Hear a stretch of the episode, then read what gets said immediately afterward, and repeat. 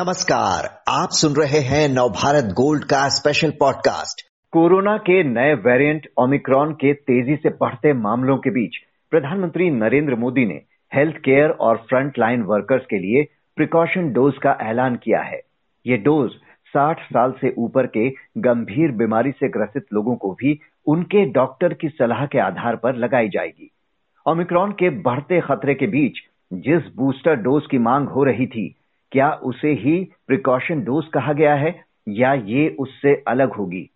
क्या जो वैक्सीन पहले लग चुकी हैं, ये भी वही होगी या ये कोई अलग वैक्सीन लगेगी? और क्या ये जल्द ही बाकी लोगों के लिए भी खोली जा सकती है? ऐसे बहुत से सवाल लोगों के जहन में हैं, जिनके जवाब तलाशने की कोशिश हम आज करेंगे।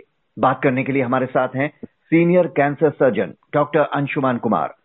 Doctor Anshuman प्रधानमंत्री ने जिस तीसरी डोज का ऐलान किया है इसे प्रिकॉशन डोज क्यों कहा गया है? क्या ये बूस्टर डोज ही है या उससे कोई अलग वैक्सीन है? बिल्कुल जायज़ सवाल है। जो थर्ड डोज इसलिए आर एन ए वायरस लगाते हैं उसको बूस्टर डोज ही कहते हैं। मेडिकल हम्म। साइंस के परिभाषा के हिसाब से प्रिकॉशन डोज जैसी कोई चीज़ नहीं होती। है प्रिकॉशन मतलब पूर्व उपाय एहतियात एहतियात नहीं है पूर्वोपाय नहीं है। बूस्टर डोज का मतलब होता है कि जो पहले आपके इम्यून सिस्टम को चैलेंज किया गया था जितनी एंटीबॉडी बन रही थी उससे ज़्यादा एंटीबॉडी बने इसके लिए बूस्ट करना है। हम्म। जैसे पुराने जमाने में टेलीविज़न के एंटीना बूस्टर लगाते थे उसी सिग्नल को बूस्ट करना है। तो जो वैक्सीन अंदर बॉडी के अंदर जाके सिग्नल दे रहा था उस सिग्नल को बढ़ाना है। इसलिए booster dose technical term acceptable term है लेकिन हो सकता है क्योंकि प्राइम मिनिस्टर डॉक्टर नहीं है साइंटिस्ट नहीं है। पब्लिक को सरल भाषा में समझाने के लिए उन्होंने इसका बूस्टर डोज को प्रिकॉशन डोज का नाम दिया होगा। ये एक संभावना बनती है, लेकिन साइंटिफिकली कंफर्म नहीं होता। जी मतलब लोग आसानी से समझ सकें कि उनके लिए इस समय प्रिकॉशन कितना ज़रूरी है। शायद इस वजह से आप ये कह रहे हैं कि नाम दिया होगा। जो दूसरा सवाल लोगों के जहन में है, वो ये है कि जिस वैक्सीन की दो डोज पहले लग चुकी हैं प्रिकॉशन डोज भी क्या उसी टीके की लगेगी या फिर ये कोई अलग वैक्सीन हो सकती है? जी। देखिए हम लोग बहुत पहले जून से कह रहे हैं बूस्टर डोज को लॉन्च कीजिए।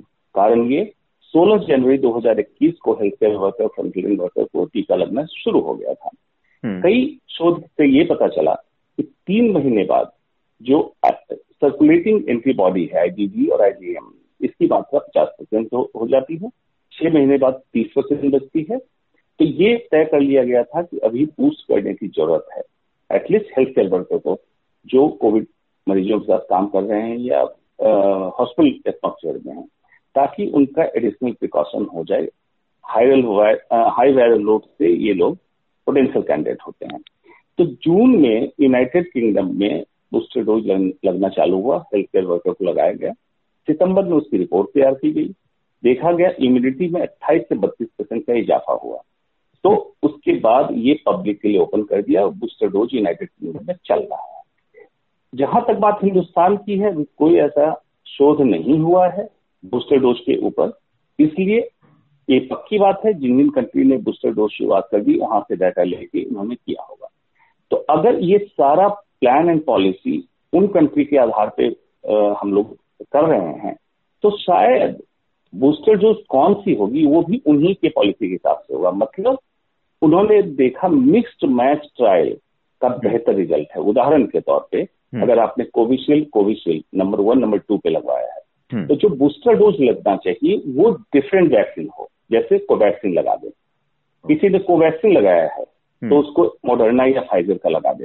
तो इसको कहते हैं मिक्स मैच पहले जो आपने वैक्सीन ली उससे अलग वैक्सीन लगाए तो इम्यूनिटी में इजाफा ज़्यादा हुआ है।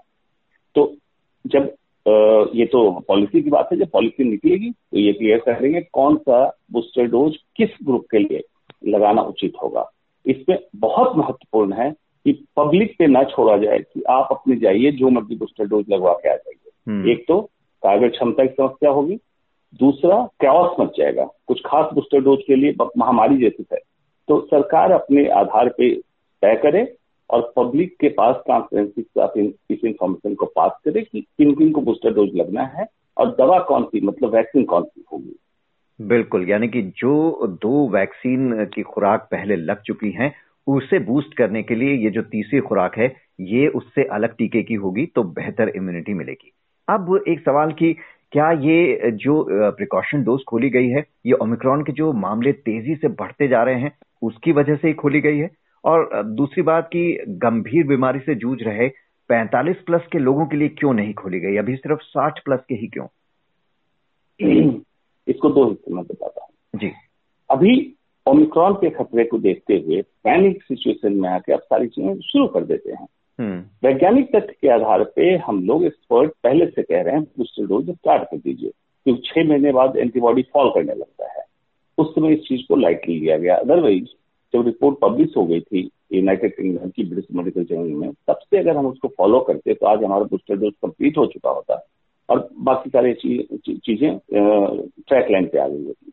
लेकिन चलिए कोई बात नहीं अभी अगर स्टार्ट किया है तो इसको as early as possible booster dose को कंप्लीट करें नंबर वन प्रायोरिटाइज करना आपको इसलिए ज़रूरी है याद कीजिए 2021 में 16 जनवरी जब चालू हुआ तो पहले हेल्थ केयर वर्कर को लगा फ्रंटलाइन को लगा फिर बुज़ुर्ग को लगा अति गंभीर बीमारियों से संक्रमित जो है उनको लगा क्योंकि उस समय फ़ेज़ वाइज स्टार्ट करना मजबूरी थी हमारे पास वैक्सीन का इतना स्टॉक नहीं था।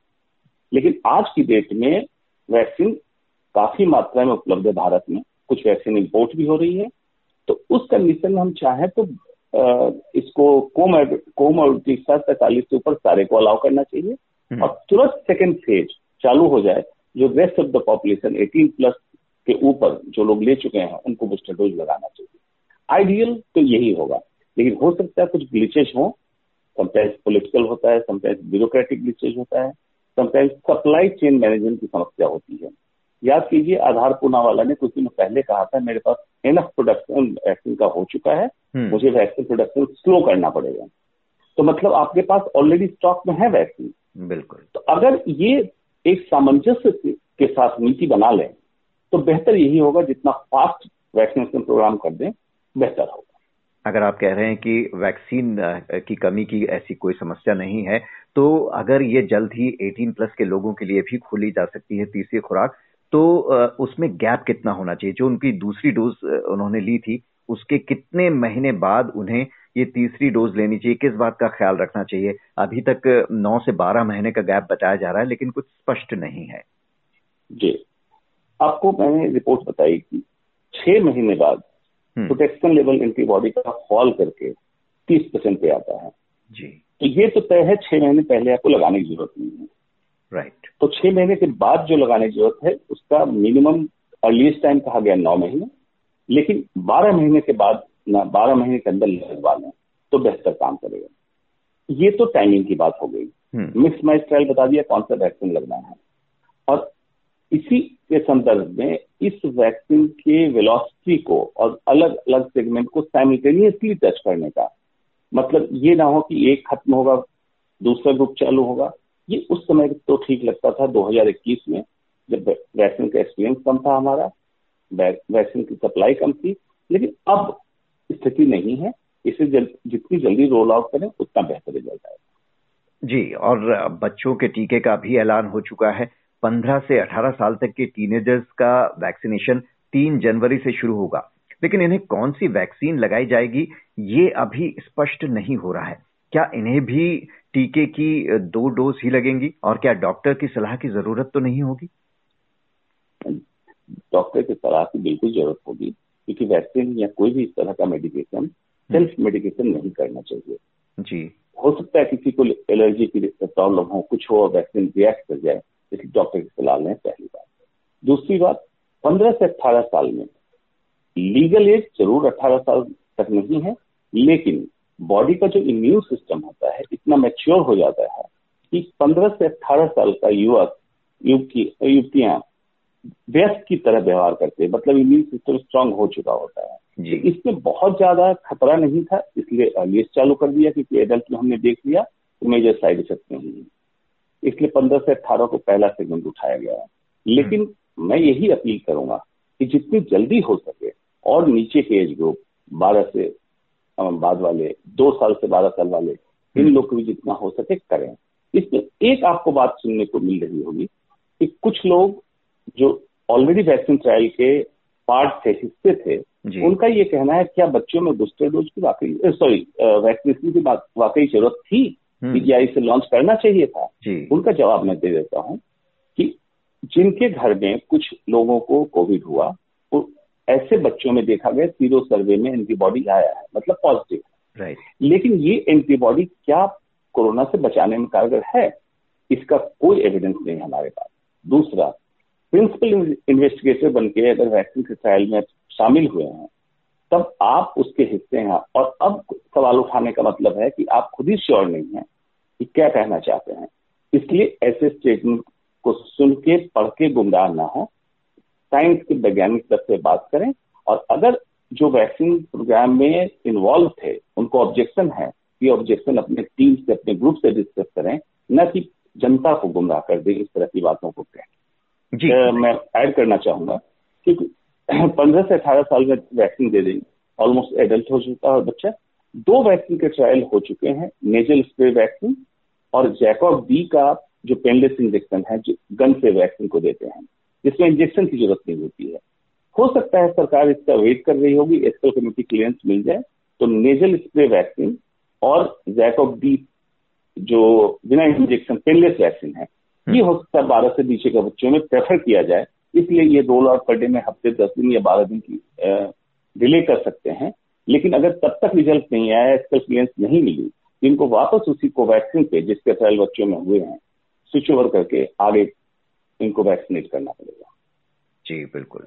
उम्मीद करते हैं कि लोगों की उलझन काफ़ी हद तक दूर हुई होगी। डॉक्टर अंशुमान कुमार, आपका बहुत बहुत शुक्रिया।